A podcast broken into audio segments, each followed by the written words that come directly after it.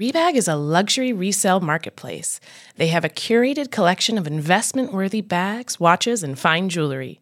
Each piece is carefully vetted and verified by experts. You can buy and sell finds from the world's top brands, including Hermes, Chanel, and Cartier. Head to Rebag.com to get 10% off your first purchase with code REBAG10. That's Rebag.com to get 10% off your first purchase with code REBAG10. Betches Media presents. I would like to speak to America's men for one minute. That slacker barista. I start getting full of emotion. Now we're going to build this new bridge here. Can I provide a definition? Mm-hmm. No, I can't. Betches Sup Podcast. Like, how are people surviving? Hello, I'm Amanda Duberman. I'm Sami Sage. I'm Kaitlin Byrd. And this is the Betches Sup Podcast, where C SPAN meets the group chat to help you process and laugh at the biggest topics in U.S. news and politics. I would like to start today with, you know, perhaps one of the most politically divisive issues of our time, according to some of my feeds. Is November 1st too early to have put up Christmas decorations? Mm, Do we have strong feelings? I don't I have do strong have strong feelings, feelings. but wait like a week or two. One week. Is a is not is a weak feeling of yours? Yeah, like how how eager are you? Did you I mean it's it's you're almost sort of like stealing the um Yeah, the epilogue of the people who put up good Halloween decorations if you don't give them like the week after Halloween to get theirs down Mhm. and you know let people sort of like let the hangover subside. I don't mean literally the hangover even. I mean just sort of like let the see let the transition Yes. happen. We don't need everything to be so abrupt Yeah, give us give us a minute to miss having something festive. This is how I always feel about these 3 months is like it feels so good when Halloween comes and you're like, "Oh, this is going to be 3 more months of having fun shit." But it's like when you spend like a weekend, you know, in bed with a new paramour. It's like you can't then spend all Monday, Tuesday there. You've got to you've got to take a break because then that makes the weekend so much more exciting. You've got to wait. You've got to wait. But I I generally tend to be about most of the things like let people enjoy things. Like it's really not that deep. But Kaitlin, what is your POV? I think that the the problem with it for me is that Christmas creep has like backed into October, and to to change immediately afterwards means that there's first of all there's no breathing, as has been said, but also Thanksgiving is just not present, and I I feel the need that like and I'm not talking about like the really disturbing implications ho- uh, Thanksgiving, but just like an opportunity to have like the American harvest holiday energy where we pause, we give thanks for things, we express gratitude, we slow down for a second before jumping into the mindless consumerism that is holiday season. And I just feel like there's not enough. There's uh, I, I'm not a huge fan of like war on Christmas energy. You know, obviously, I'm not proposing such a thing. But I also think that there needs to be like a second to respect Christmas as a holiday that is actually supposed to be about other people and not ourselves.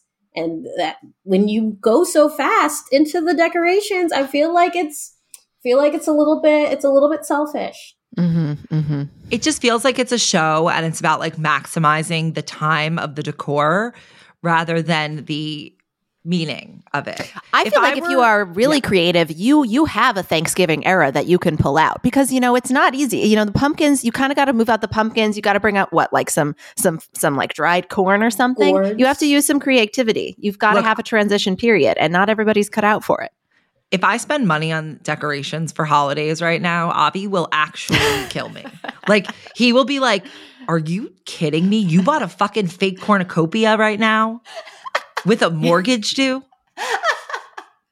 Insane." Fair, fair. So, so which, which, which, which? I agree with Kaitlin. I think I feel like this is a very good time. This sort of transition period. Listen, we're about to be in a really dark season. I don't mean post-election. Hopefully, I just mean sort of typically. Like we're about to spend a lot more time inside. I've been, you know, you know, deep cleaning the apartment.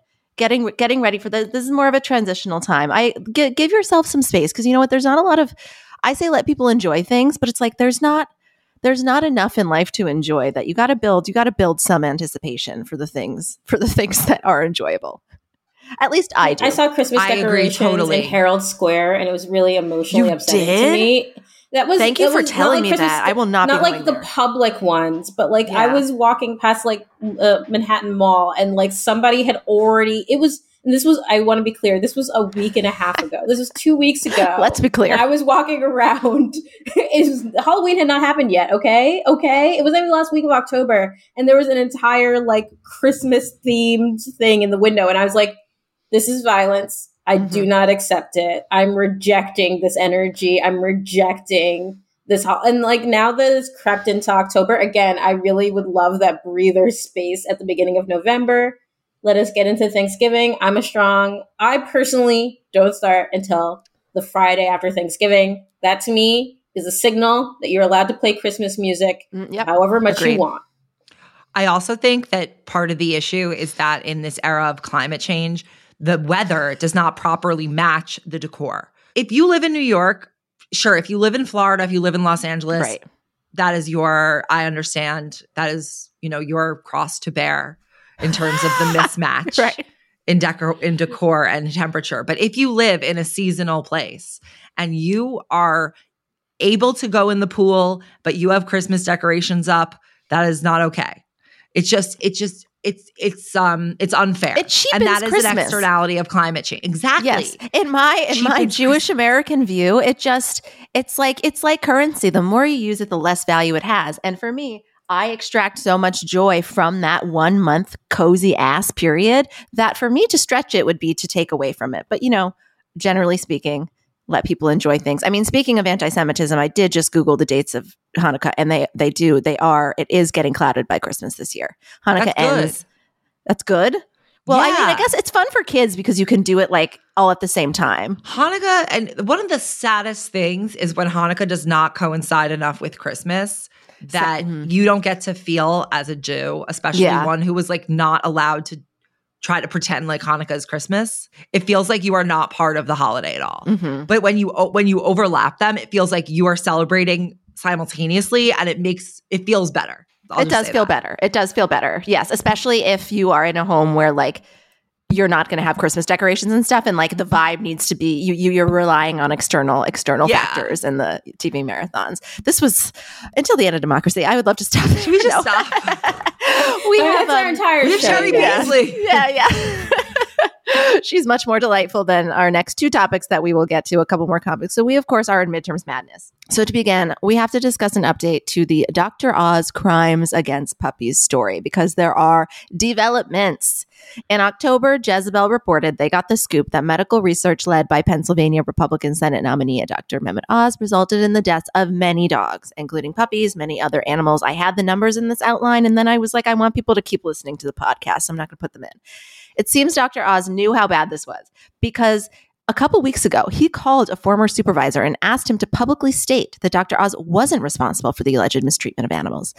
The head of cardiothoracic surgery at Columbia declined to do so because he said that would be a political favor. This doctor, Dr. Eric Rose, was pretty candid that he also does not agree with Dr. Oz politically, but they were on good terms until a couple years ago. Um, but the, the post added that he gave $165 to uh, John Fetterman, to which my reaction is, please, head of surgery, give more.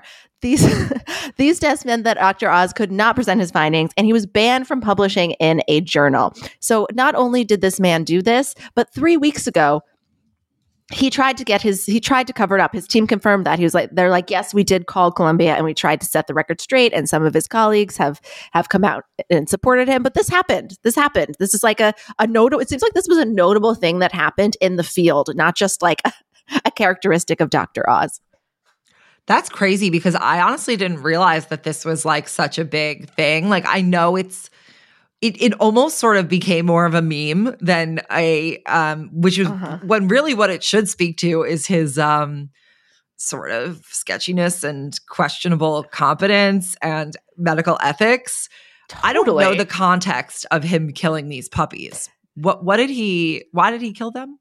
So it was for specific research. I don't know the specific, like exactly. I, I know the puppies reference is like because a whole litter of puppies died. I think it's also like there are ways. Listen, So dogs don't know enough- puppies. yes, there are there are proceed like obviously testing on animals is legal, but there are like rules to uh, prevent like too much pain and suffering for those animals. It still happens, of course, but he did not follow those rules. There were times when he could have um, euthanized them or authorized euthanasia of them, and he did not, and he let them continue to suffer. Like this is what he did. It's like it's become a meme where it's like Dr. Oz kills puppies, but like it's Right. actually so so Right. fucking dark. Right. That's what I'm saying. It like almost has weirdly been reduced to like kind of a joke. Yeah, as we're talking, it's like if something happens to you, it's like as long as it happens to you during a Senate campaign where you're also getting clowned for dozens of other things, it's not going to matter. It's like in isolation, any of these things probably could have really hurt Dr. Oz's like television career. But like he's still just as a Republican candidate, it's just sort of like, eh, it's fine. Like as soon as you are have the like label of Republican candidate for office, you can kind of get away. You can kind of get away with anything, and I'm sure more candidates are going to pick up on that. Like Herschel Walker is now selling fake badges like it's fun.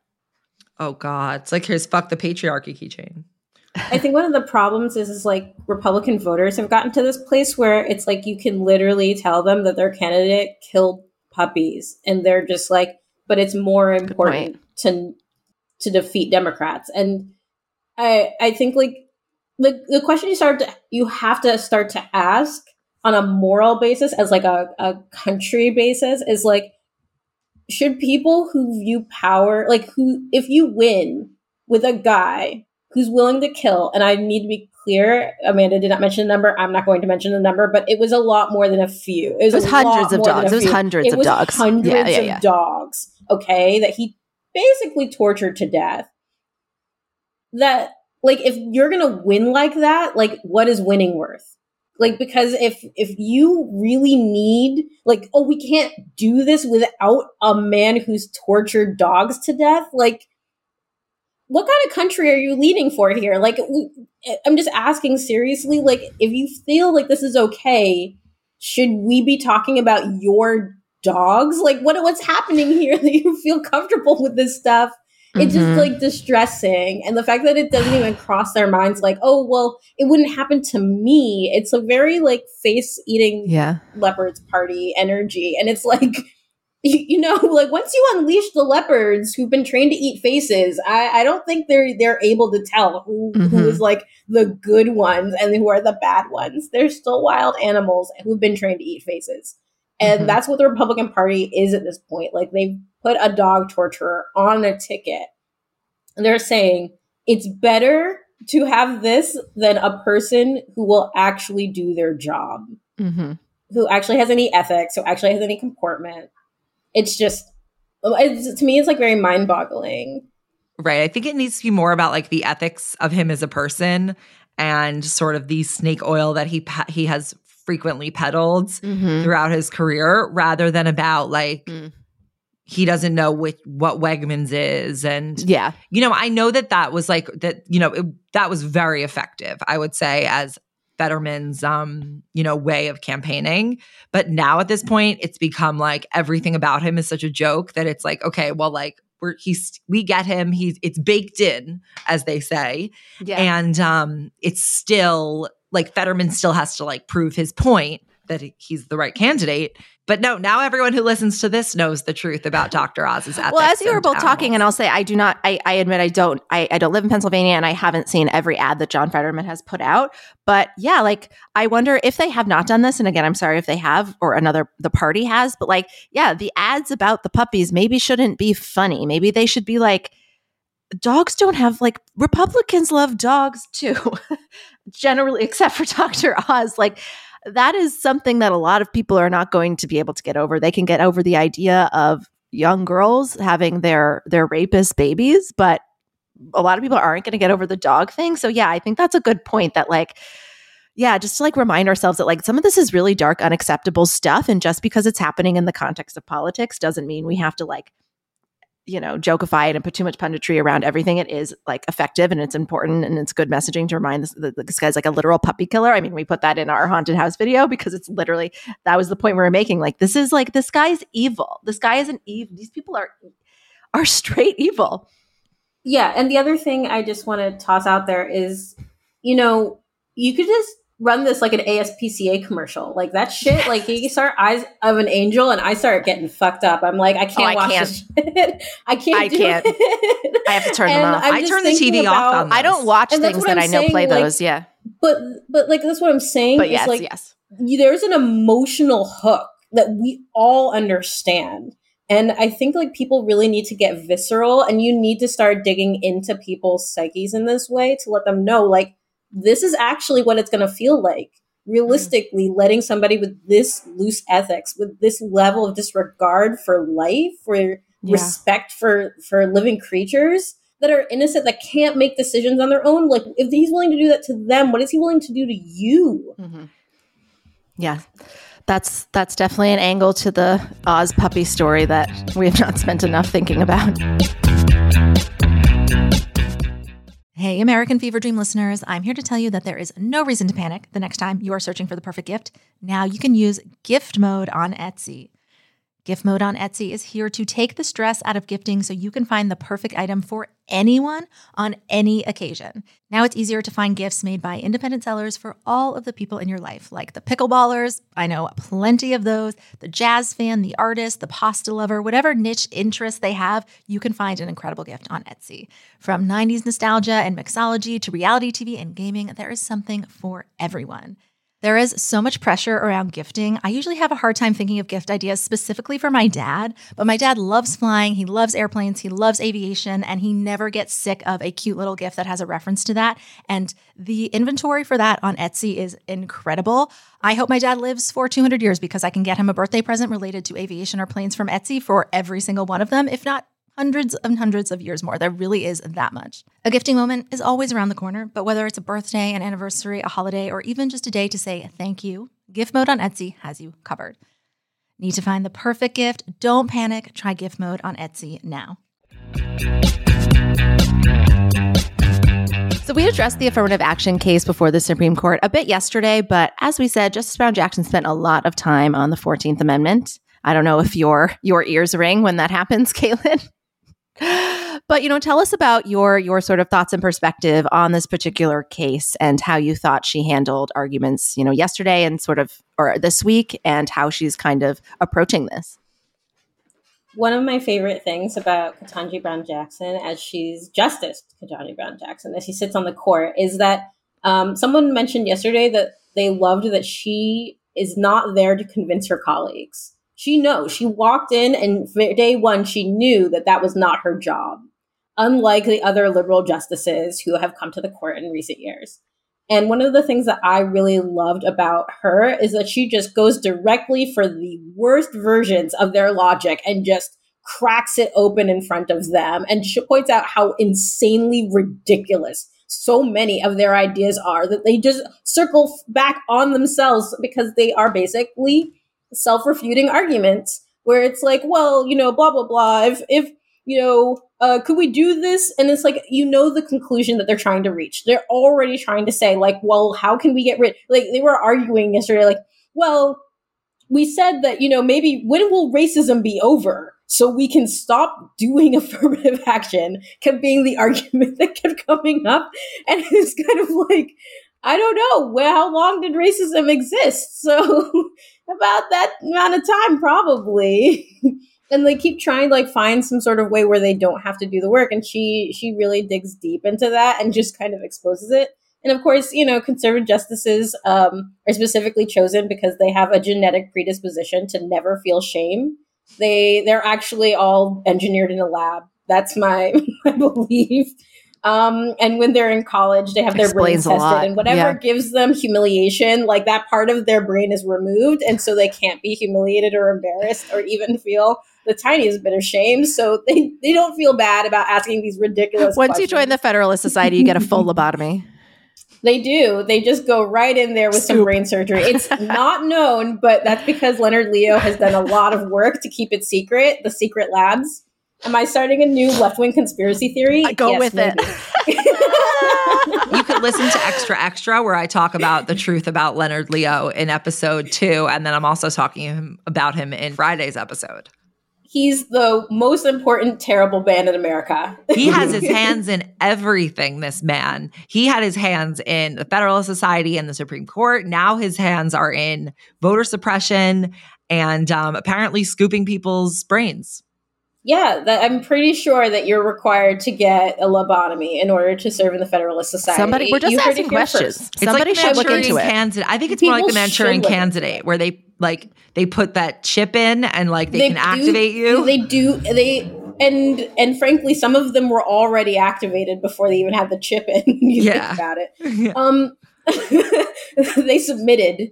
Um, no, but the point is, is that like, yeah, a lot of the arguments, it's kind of embarrassing to like watch her run rings around it, and I think Mhm. one of the things that was really notable um, that Elie Mystal put out was that like they're not mentioning the actual people who are supposed to be harmed. They're talking about Asian American students. And Mhm. today there was a great opinion piece in the New York Times by an Asian American um, researcher who went through all the research that like Asian American students are not only not harmed by affirmative action, but may get other benefits from the assumptions, the positive discrimination that they are um, more dedicated, more thoughtful, more engaged students, and will get more support from their parents. Um, that entire stereotype actually uplifts students who otherwise might be overlooked and it puts them on more competitive paths. And it was like very interesting. I was like, well, I have no problem with that actually, seeing the potential in people. But the problem is, is that it creates negative stereotypes in the absence of that, where other students Mhm. are then assumed not to be based around their racial identity. And, I think I read just this morning that 70% of Asian Americans do support affirmative action, which is very important Yes. to remember because they, exactly they're know. not harmed and it's a big support like there's there's a lot of people who support it it's not like they don't understand like we all don't understand that affirmative action diversity is best for all of us Mhm. um but like yeah those that case yesterday she was just pointing out how ridiculous the entire argument was And I just love that she's like, she's gonna, she's always gonna do it, whether they're gonna lose the, whether, you know, it's, she's gonna have to dissent or not. But she's just, she's like, I'm going to put this out here plainly in terms only I can. And it's just so important. Um, Finally, Yeah. today, a bit more on a story and morning announcements. Sami, sure looks like Republicans let Russian oligarchs get away with funding the midterm elections in 2018. Yeah, I just I'm stuck on this one because it's like a not really Yeah, being crazy. reported. I just read about it. Although it is all in the public domain, like none of this is secret. It's just not on the um headline. It's not on the front page of the New York Times. Well, it was definitely like the most primary source. Like, was just like um Weintraub's like tweets about it with the FEC commissioners. They like, so we did this. Right. The like the FEC did this. Okay, so here's here's the deal. Remember like in 2019 when I would always be on about how like the Russians are trying to meddle in our elections and like everyone's like you're so annoying, you never stop talking about this.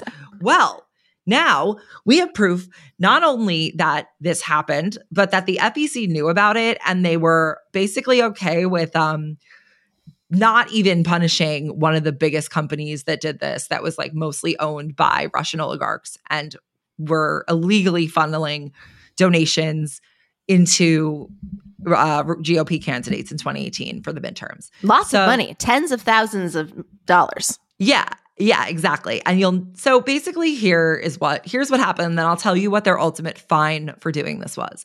So in 2019, the Federal Election Commission basically let this company off. Its name was it's an oil company called American Ethane. They were run it's run by an American CEO, but it's 88% owned by three Russian billionaires who are oligarchs, obviously friends of Putin. And let me just give you some background on these guys when it when I when because it sort of elucidates how close the ties were between Trump's campaign and his associates, Russia and this company, like the Russian oligarchs. So one of them, one of the owners of American Ethane, was the actual person who funded Maria Butina.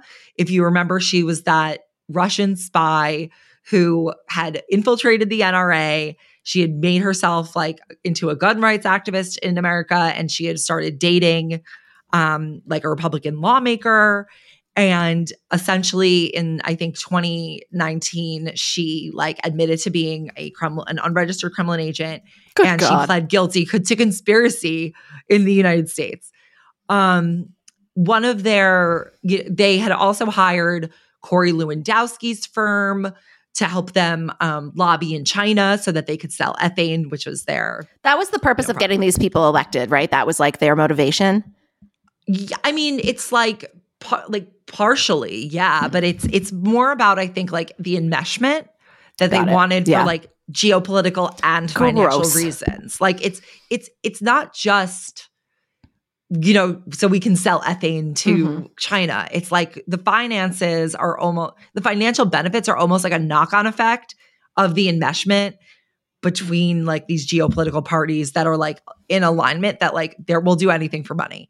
Yeah. Um, so basically, they the the FEC found that they made more than sixty six thousand dollars in donations using money they got from offshore firms in the form of loans, which is illegal. Um, they uh, Roman Abramovich also played a role. He got funds to Senate candidates, including John Kennedy and Bill Cassidy, both Republicans. Okay, so the FEC found out about this, and against the FEC is is nonpartisan, or supposedly there's five members, right, and three are Republican and two are Democrat, and they have like a they have the agency, the FEC has a counsel that recommended that there would be sort of like a serious punishment for the company American Ethane that did this. It turns out they go against their counsel's advice and they end up with a they end up fining this company $9500 like That is For the whole Roman. Abramovich's son's half his fucking rent, monthly rent. That Like- is like what they spend in a nightclub on one night Just, not even it's probably half this is like so embarrassing. Right. So it speaks to two things. One is the fact that they were heavily, you know, in, embedded in this funding scheme for Republican candidates, which obviously now explains why in 2022 there are so many pro Russia mm-hmm. Republican candidates. Yeah. And it also speaks to the fact that the FEC has no clout, ability to do shit. They're also compromised in, in the Crazy. case. yeah. Thanks for adding this because it's crazy. yeah it's it's outrageous to me and it's it's like wild you're not supposed to have foreign you're not supposed to have any foreign money in american elections and the fec kind of passing on this is a sign that like there's not going to be any real enforcement even if you're caught and that to me is a lot scarier than anything else which Mm. is like okay well like okay if, at least if foreign money is entering our elections then you know we can and it's like no it doesn't matter it's going we're going to end up in this place where like there's no punishment even for getting caught and if that's going to be the case then like why not buy an american elector like why not buy it's an worth the legal fees. Why not? It's not going to cost you anything. You're going to be able to funnel like millions more in than you'd ever get fined. And if you think like that's the only one 66000 like come on. There- i mean and we have a shadow PAC system. There's like so much foreign money sloshing around our system right now. It's actually quite worrying. Yeah, I don't like to think about it too much, but here we are. Stick around because yesterday I got an opportunity to interview quickly Cheri Beasley. She is the Democrat running for Senate in North Carolina. We've talked about that race a bunch. I'm a huge fan of hers. I really think she's going to win. Chatted a lot about, you know, what we talked about on the show, which is kind of this idea that like economic concerns have overtaken abortion concerns and also that they are not abortion concerns. And I love what she says about this. She said on she says that like voters can we can all walk and chew gum at the same time. Like voters are capable of thinking about two issues. So stick around for that. Hey there, overwhelmed foodies. Are you drowning in a sea of meal kit options, feeling like you're in a bad dating game where every contestant looks the same, with the same fish picture? Fear not, because amidst the chaos, there's one shining star worth your culinary affection. Home Chef is not just another fish in the meal kit sea, they're the gourmet catch that you've been dreaming of. Home Chef provides fresh ingredients and chef design recipes conveniently delivered to your doorstep to simplify your cooking experience. Whether you prefer classic meal kits with pre portioned ingredients and easy instructions, speedy recipes ready in less than 30 minutes, oven ready kits with pre chopped ingredients, or quick microwave meals that assemble in minutes, Home Chef has you and the entire family covered for delicious meals without the hassle. Home Chef has over 30 options a week and they serve a variety of dietary needs, so you don't have to worry about what to make ahead of time. Not only is it convenient, but it is economical too. Home Chef customers save an average of $86 per month on groceries. So for a limited time, Home Chef is offering our listeners 18 free meals plus free shipping on your first box and free dessert for life at homechef.com slash feverdream. That's homechef.com slash feverdream for 18 free meals and free dessert for life homechef.com slash feverdream. You must be an active subscriber to receive free dessert. Hello, I'm Amanda Duberman, and this is the Betches Sup podcast where C-SPAN meets the group chat to help you process and laugh at the biggest topics in U.S. news and politics. And today I am so thrilled to be here with Cheri Beasley. She was the Chief Justice of North Carolina Supreme Court. And of course, now she's running to represent the state in the U.S. Senate. Thank you so much for coming today. One week out. Can you believe it? How are you feeling? How are you doing? How are you surviving? Tell me. You know, Amanda, things are going really, really well. We are excited. Uh, there's a lot of energy in the race across the state, and people understand the sense of urgency that we should all be feeling in this election. Um, and the reality is, uh, folks here are really tired of the pettiness of partisan politics. They want to know that the next senator is going to fight hard for North Carolina and for this country.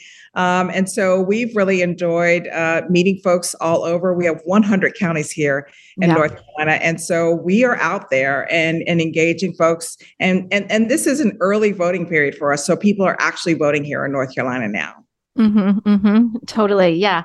So you're running for an open seat with with Richard Burr retiring. How do you think the fact that there's no incumbent in this race how, how has that impacted the campaign? What are kind of the benefits versus the challenges of running not running against somebody who necessarily has 6 years in the job already? Tell me how that's impacted your campaign. You know, um, we've just been out here. Um, yes, it would be regardless. you know, so much of it really is uh, making sure that folks just know that there is a clear distinction in this race uh, that Congressman Budd, though not the incumbent, uh, has been in service uh, in Congress for six years. So we don't have to wonder about what he. That's right. In the Senate, we already know that he has not served North Carolina well for every opportunity that he has had to vote in favor of things that benefit the state, he has voted against it and he's voted against the people here. And so, I, you know, I'm very thankful. I've been in service to North Carolina for nearly 30 years as public defender, judge, and chief justice of the Supreme Court of North Carolina. And I know that I, it's important to have a respect for the rule of law and to uphold the Constitution, and that the next senator should have a respect for the rule of law. Unfortunately, uh, Ted Budd doesn't. And we saw that when the mob stormed the Capitol, uh, he called mm-hmm. them just patriots standing up. Um, and even after all the violence, he refused to certify the election. So he has shown us who he is. And when, when people show you who they are, you better believe them. Uh, mm-hmm. We need to make sure that there's a fighter in the Senate for North Carolina. And that's exactly why I'm running. Mm-hmm, mm-hmm. Absolutely. So, what do you kind of make of the narrative that economic concerns have somehow overtaken abortion rights issues this election cycle? I saw you talk about this uh, on CNN over the weekend. I thought you had a really a great answer. I mean, does that sort of sync with what you're hearing from voters about their concerns? What do you make of this kind of punditry that to me sort of feels out of touch for what people are really experiencing? You know, I think it is. Uh, it's a it's a fair assessment to say that yeah. people really are feeling uh, the pinch of rising costs. That so many folks are p- feeling the pain at the pump to the cost of prescription drugs and everything in between. And when uh, families are having to make choices around buying groceries or school supplies or high priced medications in the greatest country in the world. It just shouldn't be that way. Right. We also know that Congress can fix that. We know that we pay more for high priced medications uh, than any other country in, in the world, and Congress can fix that. We know that corporations are making 70 year record profits and using the cover of inflation uh, to jack yep. up prices on things that we need to buy. And Congress can fix that. And, and what we also know is that people want to know that the next senator is going to fight hard to lower costs and that she can also fight hard to mm-hmm. protect our freedoms. Um, we know that Ted Budd is leading the charge on an absolute ban uh, for abortion without exceptions to rape or incest or risk to a mother's health. And we know it is very short sighted to not think about the fact that if a woman is sexually assaulted, that she would be forced to carry the pregnancy to term A woman with an ectopic pregnancy or a septic uterus or miscarriage that her body won't release will not be able to get the life saving treatment that she needs, which is an abortion. And it means that women will die. And mm-hmm. anytime our freedoms are on the line, I will be fighting for North Carolina. Um, and I'm going to fight hard to make sure that Roe versus Wade becomes the law of the land. This is a violation of our constitutional rights. Uh, and the real question is, who makes the decision? Is it is it a woman and her doctor or is it politicians up in washington? And what i know from folks here in north carolina where most folks here in the state and this country believe that roe versus mm-hmm. wade should be the law is that there is no place in the exam room with a woman and her doctor for ted budd Mm-hmm. Absolutely. I mean, sometimes I hear the things he says, and I'm like, does he know how many med schools are in North Carolina and how many doctors? Like, they are not gonna, they are not gonna accept that. They are not gonna tolerate that. What made you decide to run this race? Was there a moment or or something that happened? Was it something that you were thinking about for a long time? What pushed you? What put you on this path? You know, I've been in court almost every day for the last uh, nearly 30 years. And I know that people don't come to court on their best days. I've heard from a lot of families over the years, and I know how people are struggling. About a third of the folks who live here in North Carolina earn less than $15 an hour. Um, and and are having a hard time. The pandemic was uh, really hard on a lot of families. Where in many of our communities we do not have access to broadband, mm-hmm. Um, and many of our children didn't have broadband or technology for school, and many of the teachers didn't either. So there are real uh, issues. We want the mm-hmm. next senator to to to vote her values and to spend our values to make sure that we are working hard for all of North Carolina, for our children, regardless of zip code, uh, understanding that we are in the middle of a crime, climate crisis, uh, that we need to provide access to health, affordable health care and lower the cost of prescription drugs. We need to make sure that uh, farmers have the support that they need. And there's so many issues facing our communities. And so I realized that Washington was failing families here mm-hmm. in North Carolina. Uh, I know that Ted Budd has put corporate and special interests above the interests of folks here in our great state. Uh, and it's time for a change.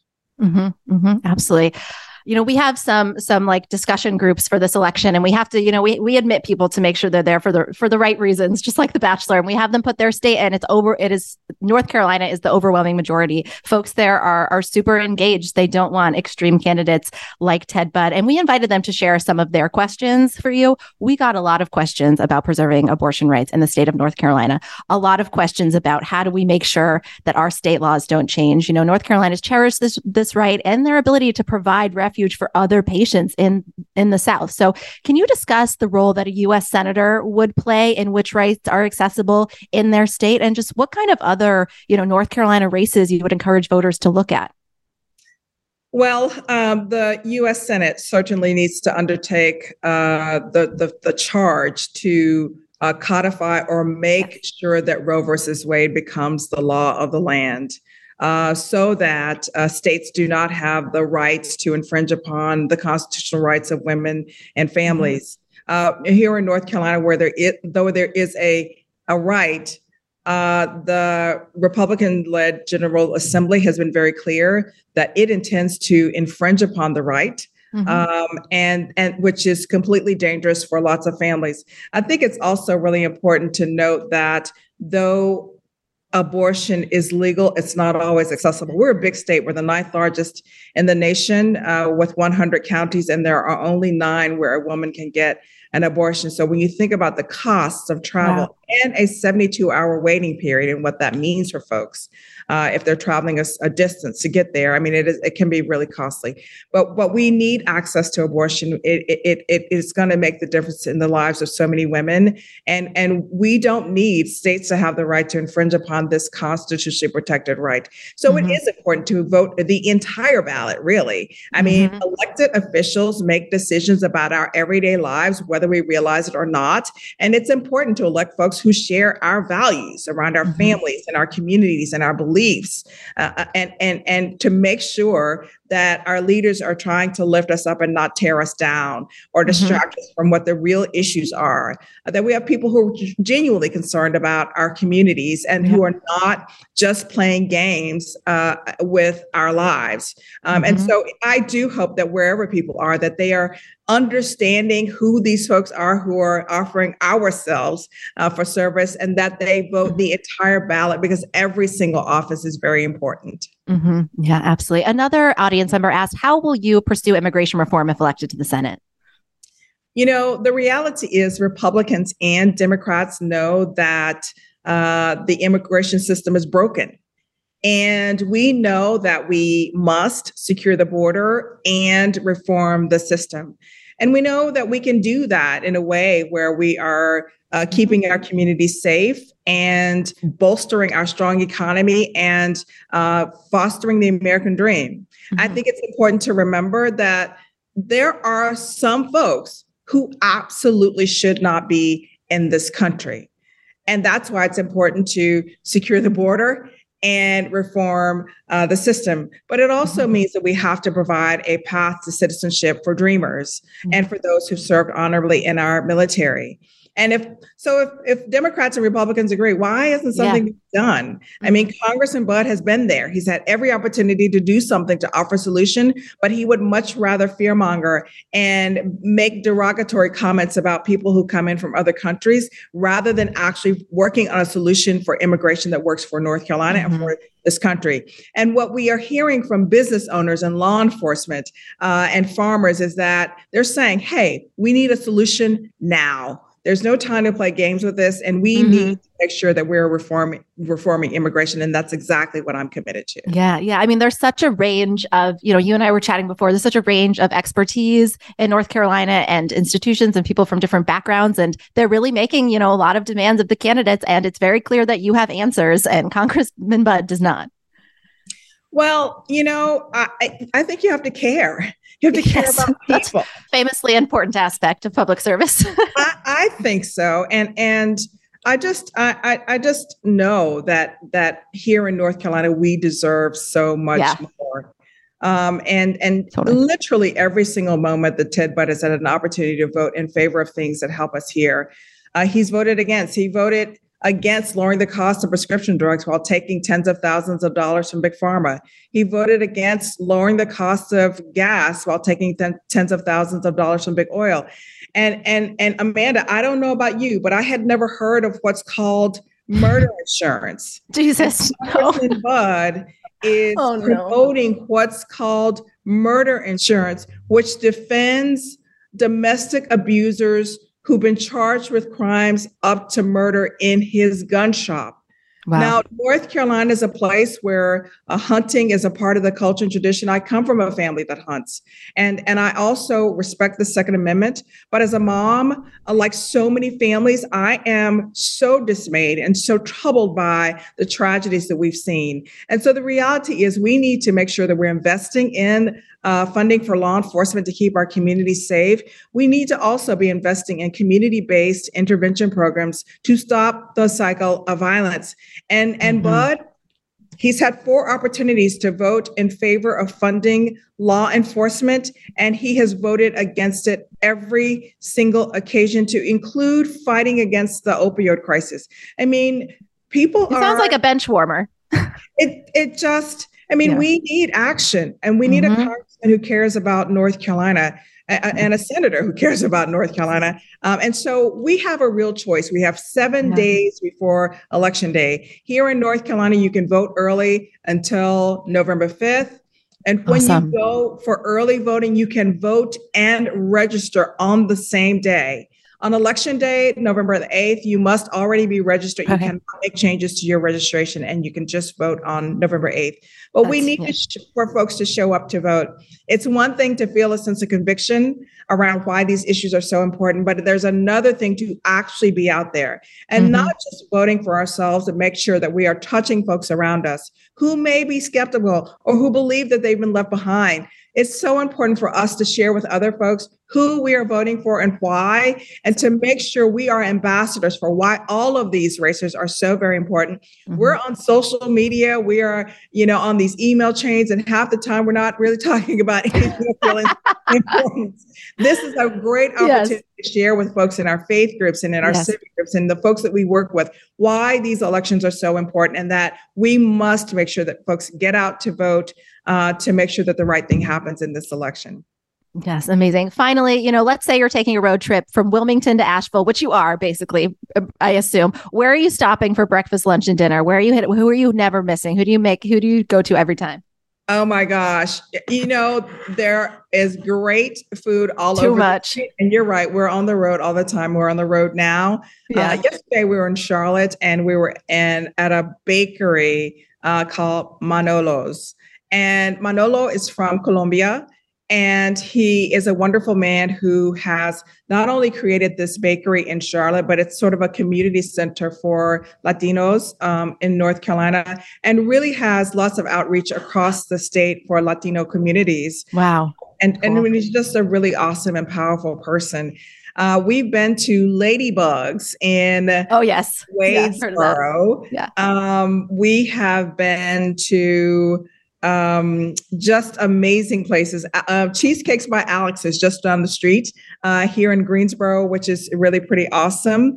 Um, just lots of great places. And barbecue is really big mm-hmm, here in North mm-hmm. Carolina. And we have Eastern style barbecue and Western style barbecue. It's all amazing. And so uh, there are lots of tempting restaurants. Yeah. every single path across. Yes. We good, have amazing yeah. people, good food, and it's a great state. And it's, she is certainly, and her people are worth fighting for. And so I'm excited about the next seven days. I hope for folks to to get more information about my candidacy to please go to cheribeasley.com. We would love for them to join our team. We only need seven more days to exactly come together to galvanize to make this happen for North Carolina and for the country. Thank you so much, Justice Beasley. This is such an exciting race, and I'm I'm so excited for for next week. Thank you so much for your time. Thank you, Amanda. I appreciate it. That is our show. Until the end of democracy, I'm Amanda Duberman, and this is the Betches Sup Podcast. The Betches Sup podcast is produced by Amanda Duberman, Sean Kilby, Jorge Morales Pico, and Rebecca Sousmacat. Editing by Rebecca Sousmacat. Social media by Amanda Duberman and Bridget Swartz. Be sure to follow at Betches underscore sup on Instagram, Twitter, and TikTok. And send us your emails at suppod at betches.com. Betches.